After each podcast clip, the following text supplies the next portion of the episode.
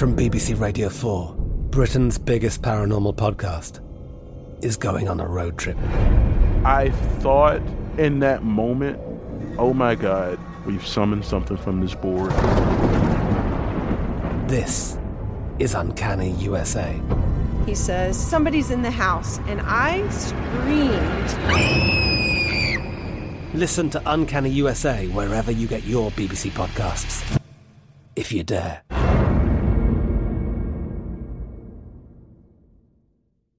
Xfinity has free premium networks for everyone this month, no matter what kind of entertainment you love. Addicted to true crime? Catch killer cases and more spine-tingling shows on A&E Crime Central. Crave adventure? Explore Asian action movies on Hi-YAH. Searching for something extreme? Check out skating, snowboarding, and more on Fuel TV Plus, the global home of action sports. And find crowd-pleasing bops on iHeartRadio's Hit Nation playlist. There's new free shows and movies to love every week. Say free this week in your Xfinity voice remote.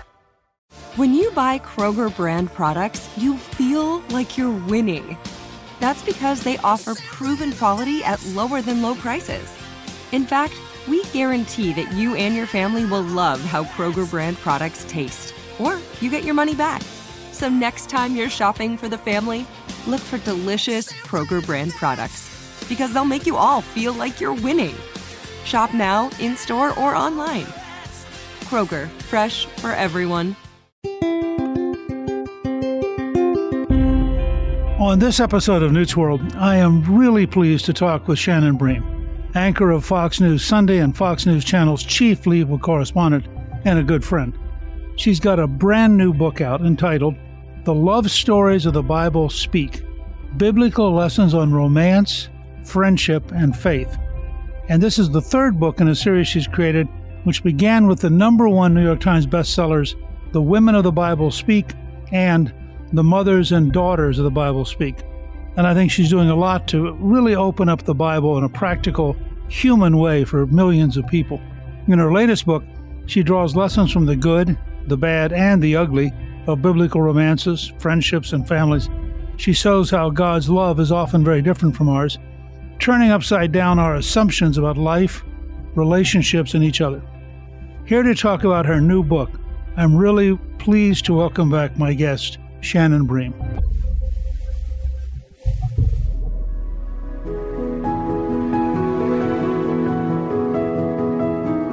Shannon, welcome and thank you for joining me again on Newt's World. Thank you so much for having me. It is an honor to be with you. You know, we last spoke last March about the mothers and the daughters of the Bible speak, and you're now getting in this pattern of releasing one book every year, and they are all bestsellers. And I have to say, I'm a little bit jealous. You've got quite a track record yourself. well, I've had occasional. But the Women of the Bible Speak, the wisdom of 16 women and their lessons for today, March of 2021. The Mothers and Daughters of the Bible Speak, lessons on faith from nine biblical families, March 2022. And I'm curious, how do you manage the process of writing, along with preparing to be on Fox News every Sunday and continuing to be Fox News Channel's chief legal correspondent? Well, Mr. Speaker, you do this too. You manage all kinds of things. And you know, when you're writing, you're sort of in the zone. So when I'm really hardcore trying to hit a deadline for the book, there's not a lot of doing anything else. I mean, it's either work or book. And that means not socializing, not hanging out, not going on fun trips or anything else. You're just sort of in the zone. So I find that I really compartmentalize things so that each thing gets done in its timing and then you're off to the races on the next thing. So I like to be busy and I like to work. I'm actually working on trying to find better balance for that, but I love the work I get to do. It feels like a blessing. You said something I think very important for somebody who want to become a writer. How do you get into the zone? I know the feeling. I've published something like 45 books over the years. And there is something that happens when you're really able to focus and it's just kind of flowing correctly. I mean, how do you experience that? What's your sense of that? You know, I know I have to have a few hours that are just quiet and set aside, knowing I'm not going to be distracted by anything else I have to do. I know this is going to sound weird, but I play Christmas music for whatever reason, the Christmas music works for me when I'm writing and it's just instrumental. I don't want any words. So I just listen to instrumental Christmas music for a few hours, turn everything else off. And I just have my stacks of research books and I watch a lot of sermons. I'll watch rabbis, Catholic priests, Protestant pastors, just to get different viewpoints on these Bible stories that I've known my whole life, but just to learn a lot more from different angles. And so between the Christmas music and the research and the silence of everything else, hopefully in a few hours, I can get a lot done. So it doesn't matter what time of year it is, it's Christmas music? Oh, yeah. Yeah, it doesn't matter. And the funny thing is, I did write part of this book. We were finishing up around Thanksgiving time, which I'd already started to unpack some of the Christmas stuff. So the Christmas music fit there. That's great. I love this image of you surrounded by Christmas no matter what time of the year it is. And it kind of fits. You always seem like you're just one day away from opening presents. You have this permanently positive attitude towards life that I think really serves you very, very well. Well, thank you. And we come from the same place. I mean, faith to me is the redemption of the rest of the world and the things that we have to confront on a daily basis. It's very overwhelming, but I feel like when you've got a perspective, like we know how the story ends and good does triumph over evil, that there is hope in the world, that hopefully we share it with other people. The Bible is an extraordinary book of not just enormous importance, but it's enormously complex. It has an amazing range of stories. And you have found sort of a way of finding a thread, if I might say, and you follow that thread through the Bible. And this most recent one, the love stories of the Bible speak. What led you to that? Some of these we had touched on in the earlier books, and I'm like, okay, let's let the guys in on the action here because they're critical parts of these stories. For example, with Mary and Joseph, I thought she rightfully gets so much of the attention as being the mother of the Messiah and taking on this divine assignment. But also, Joseph had to make some really difficult decisions and very much was a perfect model of sacrificial love, of protecting Mary and Jesus. And then the family they built with these other children, a provider. Joseph, I kind of joke, was like the world's best stepdad ever because he was called into this assignment and never backed away from it. So I thought, let's look at some of the men in these stories too and see how relationships went well in the case of Mary and Joseph and some where they didn't, like Samson and Delilah. So you go through the Bible, which you obviously know extraordinarily well, and you pick selected examples that really relate, I think, to every human being. I mean, all of us have some need to have friends, to have lovers, to have people we share our lives with. And all of us experience this thing of this human emotion. And you managed to make the Bible come alive as an everyday document that relates to us. As you went through it, how did you pick out the specific stories you decided to use? Well, you're right. Listen, these stories are already there. They're beautiful stories. And maybe somebody who's intimidated by the Bible or wouldn't pick it up, I want to put it in a format that maybe they read these stories and then for themselves they say, oh, wow, I didn't even realize that person or that story was in the Bible. And then maybe they want to go study more for themselves and they're drawn to it. So I hope it's an open door for them. But these love stories, I think there's some we think of right away, like maybe Mary, Joseph, Adam and Eve. Song of Solomon, a very tricky one, but I felt like if we're going to do love stories of the Bible, we have to dig into that very racy sort of love collection of poems.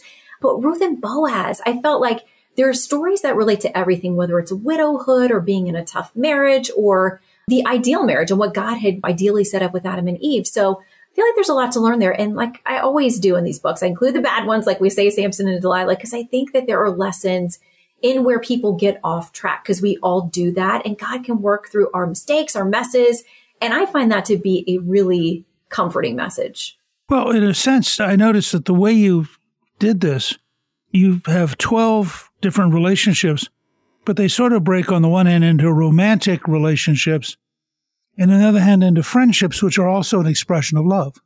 Absolutely. And, you know, we saw real relationships and friendships with Jesus. Think about all the disciples, the people that you know best in your life, or the people that you travel with and you do life with. And these guys were in really trying circumstances, very dangerous circumstances sometimes. So you really see how their friendships grow. I spend one chapter on Jesus and John, the apostle that he loved and talk about how we see their relationship mature and it's a real friendship. And in the Old Testament, one of my favorites is Shadrach, Meshach, and Abednego, these friends who refused to back down when they were forced to either choose to worship a false God, which would have offended where they were and their allegiance to the God of Israel, or be thrown into a fiery furnace. So we talk about having friends that walk through the fire together with us. Those men actually did that literally in the Bible. And I just think it's such a network and a glue to our lives, these friendship relationships. And so I think they're just as important as looking at the romantic relationships too. I think one of the most interesting stories you picked was Job and his friends, because normally we think of Job in an isolated, being punished by God, really living through a terrible set of experiences. Frankly, until your book, I'd never thought about Job and his friends. Could you talk just a little bit about that? In some ways, it's one of the most interesting stories you tell.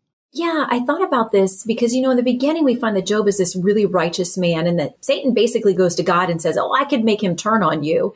And God allows the suffering into Job's life because he's confident that Job is of pure of heart and is not going to turn away from God. So everything is unleashed on him. He loses all of his children at once. He loses the thing that the world would say make you successful, his livestock and his riches. All of that goes away. And then his very own health is attacked. And so he's under every pressure and nightmare that we all would imagine you could go through. So his friends, the three of them decide to get together and say, we're going to go to him and comfort him. As they're approaching him, they see how physically and emotionally completely devastated he is. They fall down weeping and mourning and realizing the pain they're walking into. And we're told when they get there, they sit there for seven days in silence. I mean, sometimes that's the friend that we need and the friend that we need to be is that we worry sometimes when people are in deep grief or struggles in their lives that we're going to say the wrong thing. So we don't show up. We don't pick up the phone. These guys just went and sat there and that gift of their presence was a beautiful thing. Everyone's so overwhelmed by grief. They couldn't even speak, but they were there. So it's when they start to have their conversations with Job and try to figure out if he's done something wrong and they really pick into his life. Have you sinned? Is there something you've done wrong? God knows the whole story at the end, comes around and says to these friends, like, listen, you've spoken some truth into him, but you've been wrong about his righteousness. And God is with him in that suffering. But you see that, friends, sometimes the most important thing we can do is just show up. Even if we're not going to get things exactly right, just showing up in the worst moments is important.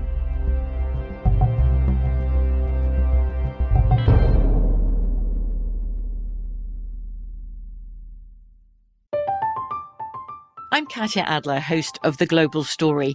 Over the last 25 years, I've covered conflicts in the Middle East, political and economic crises in Europe, drug cartels in Mexico. Now I'm covering the stories behind the news all over the world in conversation with those who break it. Join me Monday to Friday to find out what's happening, why, and what it all means. Follow the global story from the BBC wherever you listen to podcasts.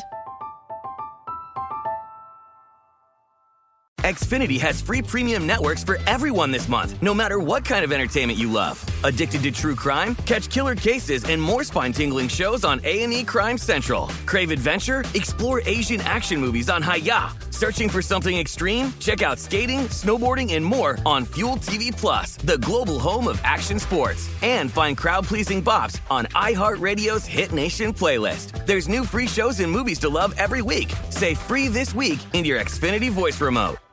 Like many of us, you might think identity theft will never happen to you. But consider this there's a new identity theft victim every three seconds in the U.S. That's over 15 million people by the end of this year, equal to the populations of New York, Los Angeles, and Chicago combined. Even worse, identity theft victims often don't even know they're victims. That's why Lifelock Identity Theft Protection alerts you to identity threats, even the ones that don't show up on a credit report, like data breaches, fraudulent bank transactions, loan and credit card applications, and crimes committed in your name. If your identity is stolen, your own dedicated Lifelock US based restoration specialist will work to fix it. LifeLock protects you in ways that you simply can't on your own. Join now and save up to 25% your first year at lifelock.com slash news. That's lifelock.com slash news to save up to 25%.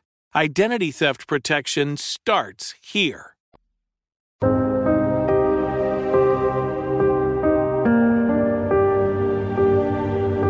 When you're going through this and you're looking at these things, was there anything where you suddenly stopped and said, Boy, I've never thought of that? Something which surprised you? One of the stories that's kind of obscure that's in the book is about David and Abigail. And I remembered this story vaguely, but that's the thing. You can read the Bible cover to cover and still have so much to learn. I always have so much to learn. But so David and Abigail, it's a situation where she's married to a guy who the Bible says is basically a jerk. He's a horrible husband. The people in his household don't respect him, but his wife is respectful. I mean, she does what she can to keep their household going. And when they're under terrible threat at some point, she goes and she's the peacemaker. She gives this eloquent speech to David, who is going to come attack their household because of the disrespect her husband has shown to David. And she makes things right. She is a wise woman. Listen, the guy ends up getting struck down because God was so mad at her husband and the way that he rejected David and was just an all around terrible guy.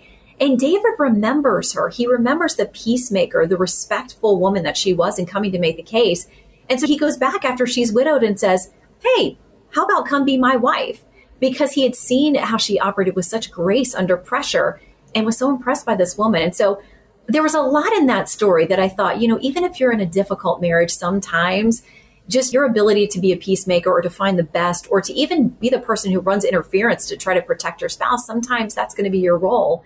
And she was this woman that the wording that the Bible uses in the original language, talking about her intelligence, is really a rare thing. And it shows that she was a strong woman. She kind of broke the norms of the day.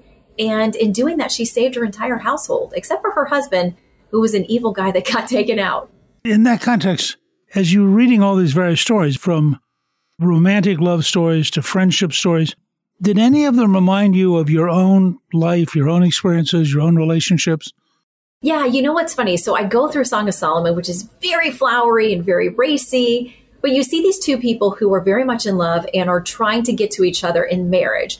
And they love each other as you do in the beginning of a relationship and there's always that passion i think that is a good thing. It's not like god's surprised like he invented us in all of this. So he obviously ordains that. So you see that beginning of their relationship and it made me think about the beginning of my marriage where i was like so excited like let's get married let's get on with life and you don't know all the tough things that are going to come at you and i'm so thankful for 27 years now with my husband and i'm thinking i really need to up my game on my love notes because these notes are like his arms are bands of gold and her teeth are like the whitest goats of the flock. I mean, it's very flowery and funny to us now in modern times, but I think, okay, you know, you got to remember what your relationship was like in the beginning and nurture and feed that and try to say, gosh, I remember those days and I still love you in an even deeper way now, but maybe I could do better than just like, have a great day, XO. I'm going to work on my love notes, Newt. That's great. I have to say, picking Solomon as your standard that's a pretty steep mountain. yeah, exactly. You also have some interesting things that I think people almost never think about. You look at Samson and Delilah, which is certainly a relationship that didn't work out very well, but you actually start with the relationship between Samson's parents. How did you get to that and what did you draw from it? Yeah, it's a quiet kind of relationship. We do get to the Samson and Delilah are the superstars, the headliners of that story. But to go back, you see this beautiful partnership between his parents where she wasn't able to have a child. She's then visited by an angel of the Lord that many people believe was Christ before he came to earth and talks to her and says, You're going to have this child. She runs to her husband. Instead of him saying, Oh, foolish woman, are you hallucinating? Whatever. Like he immediately believes her and knows that she is a woman to be believed. And so he shows great respect to her as her husband. They pray, like, Lord, we want to get this right. Could you come back and tell us more? So the angel comes back to her again and she's like, wait a minute, let me go get my husband. So we see this beautiful marriage and partnership where these two knew that they were having a baby that was blessed in a special delivery by God.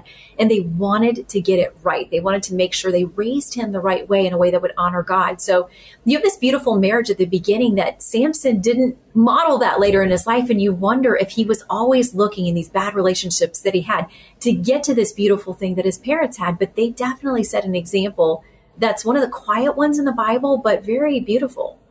It always struck me that Samson is this very sincere person. He's, in a sense, a patriot in the context of his world.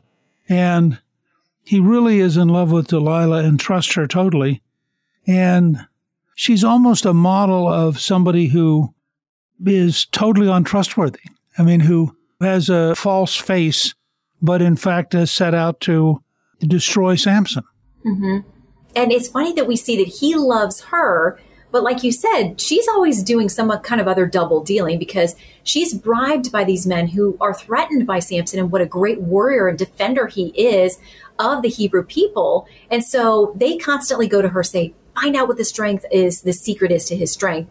And he tells her the wrong thing multiple times. And these men rush in, they try whatever it is, tied me with certain cords. He breaks them off. He clearly has all his strength and goes after them and defeats them. So you got to wonder why, after time after time, that Delilah is clearly betraying him. He finally gives in and says, This final part of my vow is that if my hair is cut, that breaks my vow with God and I'll lose my strength. But he was so worn down by this woman and so weak when it came to the demands of women in his life that he goes along with this. He gets captured. You said, you know, he gets his eyes gouged out. The Philistines are making a mockery of him because he had wiped them out so many times.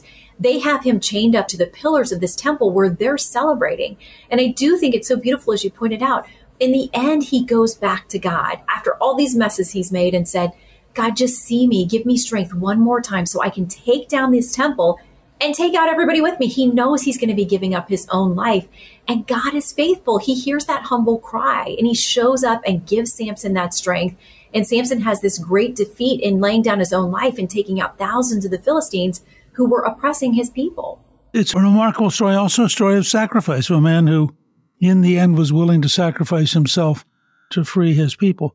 Now, you touch on something which I have recently been actually thinking about, and that is Adam and Eve and the whole degree to which it all begins there, both in the sense of the original sin, but also in the sense of the relationships. And the man is lonely, so God takes a rib and creates Eve, and they have a real relationship. And without that, all the rest of the Bible doesn't occur. Right. I don't think it's often told as a love story, but in fact, of course, it's the first marriage. It's the first real relationship. It's the first husband and wife. When you were thinking about it and putting the context of your book, did that kind of get to you a little bit? This was a miraculous moment. Absolutely, because think about the creation stories that we're told each time a day wrapped up. Say God created the heavens and the earth, or the plants, or the animals. Every time it would end with, and it was good, or he saw that it was good. But it wasn't until Adam was standing there alone with no partner in this whole thing that it was the first time that we see in the Bible that God says, like, it wasn't good. He knew something was missing for Adam, and there was nothing that had been created that would be a sufficient partner for him.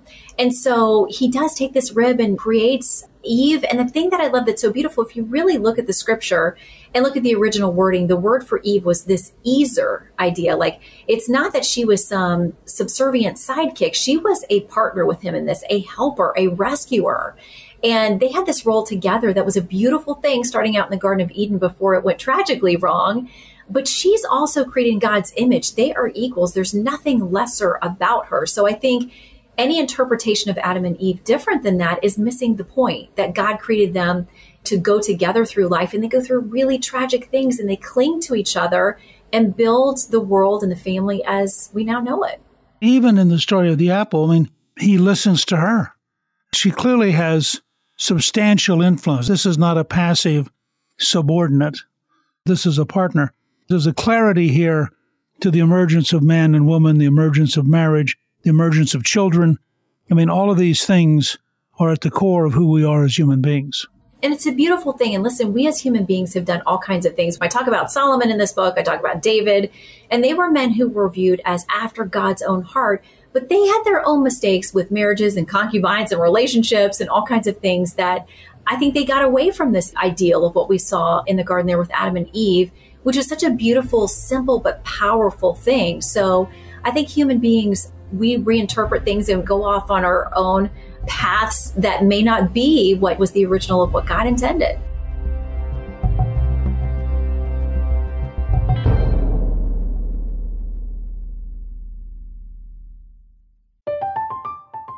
I'm Katya Adler, host of The Global Story.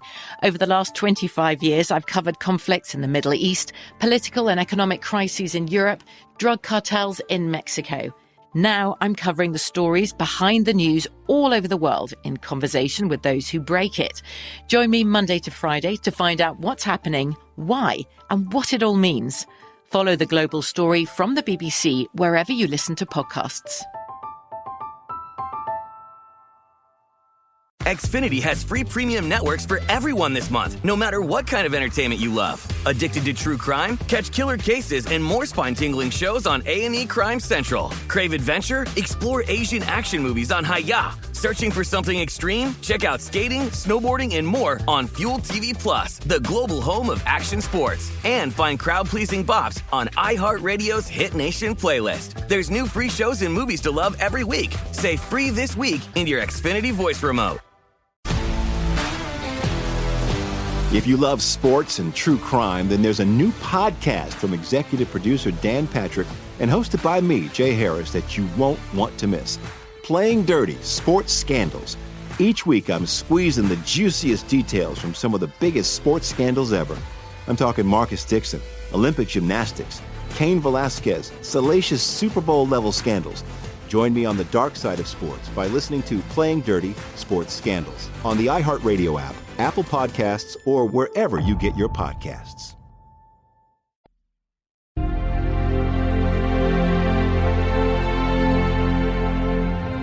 You also talk about, and I think it's a fascinating point, that Jesus had a uniquely close relationship with the Apostle John, and that John was very close to Jesus in life and death and his resurrection. That was probably an enormously important part of Jesus' own strength, was having someone he was that close to. In a sense, I think makes Jesus more human in our understanding of him, the degree to which this was God becoming man, not remaining God, so that he needed him. Talk for a minute just about John. I mean, John turns out to be one of the most significant figures in that sense in the entire Bible story. Yeah, and he refers to himself as the one whom Jesus loved. And we do see a very real friendship as these two journey through life together. And in the beginning, John's described as he and his brother, the sons of thunder, because they had a lot of righteous anger about people not doing things the right way or not going with the way that God had outlined or Christ had outlined things. And they really wanted to rain down on them. But you can see Christ speaking to John's life like, that's not the right response here. That's not what we're going to do. You see John mature and he's there at the cross at the very end with Jesus' mother Mary. And we see Christ say to him, like, basically, she's your mother now. You take care of her now. We see just how close that they were. And so John obviously goes on to his own trials and ends up giving us the book of Revelation, which ends the Bible. And so they had a very special relationship, but we can see how it matured over time. And of course, Jesus, as you said, he walked here as fully God, fully human, and had human relationships. And I think we can learn through those in these friendships. Of all the disciples, John is the one who stays. The rest all get shaken. Even Peter, who ultimately founds the modern church, breaks out of fear. And as Christ had warned him, betrays Christ, something which he thought he'd never do until the fear took over. And he, I suspect, never quite recovered from the guilt he felt at having betrayed God. Yeah, I think you're probably right about that because all of us want to deny, as Peter did, that we would ever do it. And as you said, at that moment where his pretty much it was a life or death situation once Jesus had been taken in and that sham trial, but the beating and the torture and all the things that happened to him leading up to the crucifixion, we're all human and Peter was. And to feel that fear is a very real thing. But John was one. And maybe it was part of that Sons of Thunder, that real boldness that he had about him, this real fire and passion about believing exactly who Jesus was, that he did stick around to the very, very bitter end and beyond. There's no indication in any of the books of Jesus feeling badly about the people abandoning him because he knew they would. He knew that they were human and that in the end that they would be frightened and he accepts them. And when he does come back from the tomb, he accepts them. There's no recriminations. There's no, why did you abandon me? And it's almost as though God's love is endless and constant and truly unconditional. And you talk about the unconditionality that God loves us. We may sometimes doubt him, but he never doubts us. Exactly. And I think for us as human beings, because what we experience on a daily basis is flawed relationships, sometimes good, sometimes we hurt each other. I think it's hard for us to understand this love that God has for us, which, as you said, is unconditional. And there's nothing we can do to earn it we can't lose it. We can't get rid of him. There's nothing we can do, which I find extremely comforting. No mistake we could make that would ever force him to say, like, okay, forget it. I've reached my limit with you. He's just not going to. I mean, he wants us to walk in relationship with him and make good choices and be in fellowship with him. but he's not going to stop loving us when we get that wrong. You, on the one hand, every Sunday are dealing with hard news, with terrible things going on around the world. And yet you do it in a context where you are so deeply committed as a Christian. Your general view of the world is so positive, almost no matter what negative thing you're reporting that particular morning. Yeah, and there's so much pain in the world. There was all through biblical times. We see people suffer enormous losses. We talked about Job. I mean, there was infertility and heartbreak and widowhood and financial ruin. I mean, none of the suffering is new to God. And the thing about Christ walking the earth with us is that we're told like he suffered in every way as we do. He gets it. He knows what it's like to be tempted, to have your heart broken. He knows all of those devastating losses. Think about when he wept at the loss of his friend Lazarus. He was very human in that respect. So listen, as I cover these things, my heart does break for these people, especially innocent people who are drawn into tragedies. And I put them right on my prayer list because I don't know how people manage the heartbreaking, devastating news, the division, the really hurtful things without some form of faith in their life. For me, that's the redeeming quality to the whole thing that makes it all work. Otherwise, I think you're walking into just a wall full of negative, devastating news every day. And if you don't have some hope beyond that, beyond this world, it would be tough to do. In that context, do you find that your faith enables you to avoid getting depressed by the very things you're covering? Most of the time, yeah. I think COVID was really, really hard because that was one where every day you weren't just covering the story. We all were the story. Every single one of us worried about people that we loved. We worried for ourselves, for our children, for our livelihoods, for our economies, for lives just being lost all around the world by the millions. I mean, I think that was a really tough one. And it was a good reset for me because it reminded me that every morning for me, I got to start in prayer and in Bible study. I like journaling as well. It helps me to look and see what I'm learning, hopefully, and what God's promises are and writing them down. So I think COVID was a real test for all of us. It really stretched us. We felt isolated. We felt anxious and fearful and it really it was a good reset for me to remember this world is not all there is and that god is very aware of all of the suffering you've just now brought out the love stories of the bible speak biblical lessons on romance friendship and faith have you begun thinking about another book hmm. I haven't, but I actually have sketched out a fiction book that I feel like is divinely inspired. The whole story kind of came to me in a rush and I wrote it down and got it out. And I thought, I don't know if I'm any good at fiction. I mean, you're one of these writers that's good at everything. I think it's a totally different skill set, but I'm really anxious to see if I could try and do it justice. So I'm going to work on that. You are a great storyteller, and I'm absolutely confident that whatever you decide to do, whether it's writing poetry or haiku or novels or another nonfiction book, that you'll just do it well. You're one of those people who has a remarkable level of universal competence. Thank you. And I do enjoy a haiku. I think they're a fun challenge. See, there you go. Somehow intuitively, I knew I was going to touch on it. Shannon, I want to thank you for joining me again. And your new book really reminds us that no matter where we find ourselves, God's unwavering love will sustain and guide us. The insights you share into these biblical relationships will both uplift and encourage people. And I recommend everyone listening Get a copy of The Love Stories of the Bible Speak Biblical Lessons on Romance, Friendship, and Faith, which is on sale now. What you've done in really bringing the Bible into everyday life is a remarkable achievement. It's a thrill to me that you would take the time to be with us here on Newt's World. Thank you very, very much. Thank you. I'm just glad to be the vessel for this, Mr. Speaker. Thank you for having me.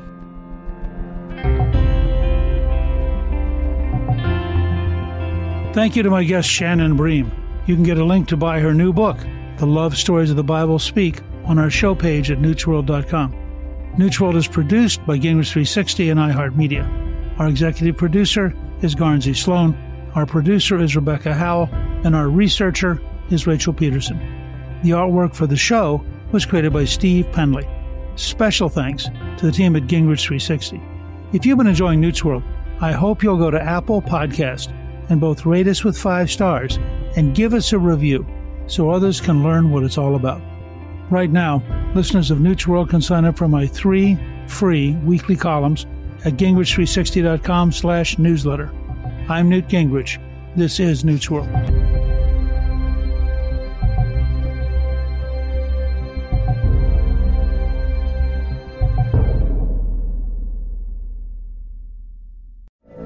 From BBC Radio 4, Britain's biggest paranormal podcast is going on a road trip. I thought in that moment, oh my God, we've summoned something from this board. This is Uncanny USA. He says, Somebody's in the house, and I screamed. Listen to Uncanny USA wherever you get your BBC podcasts, if you dare.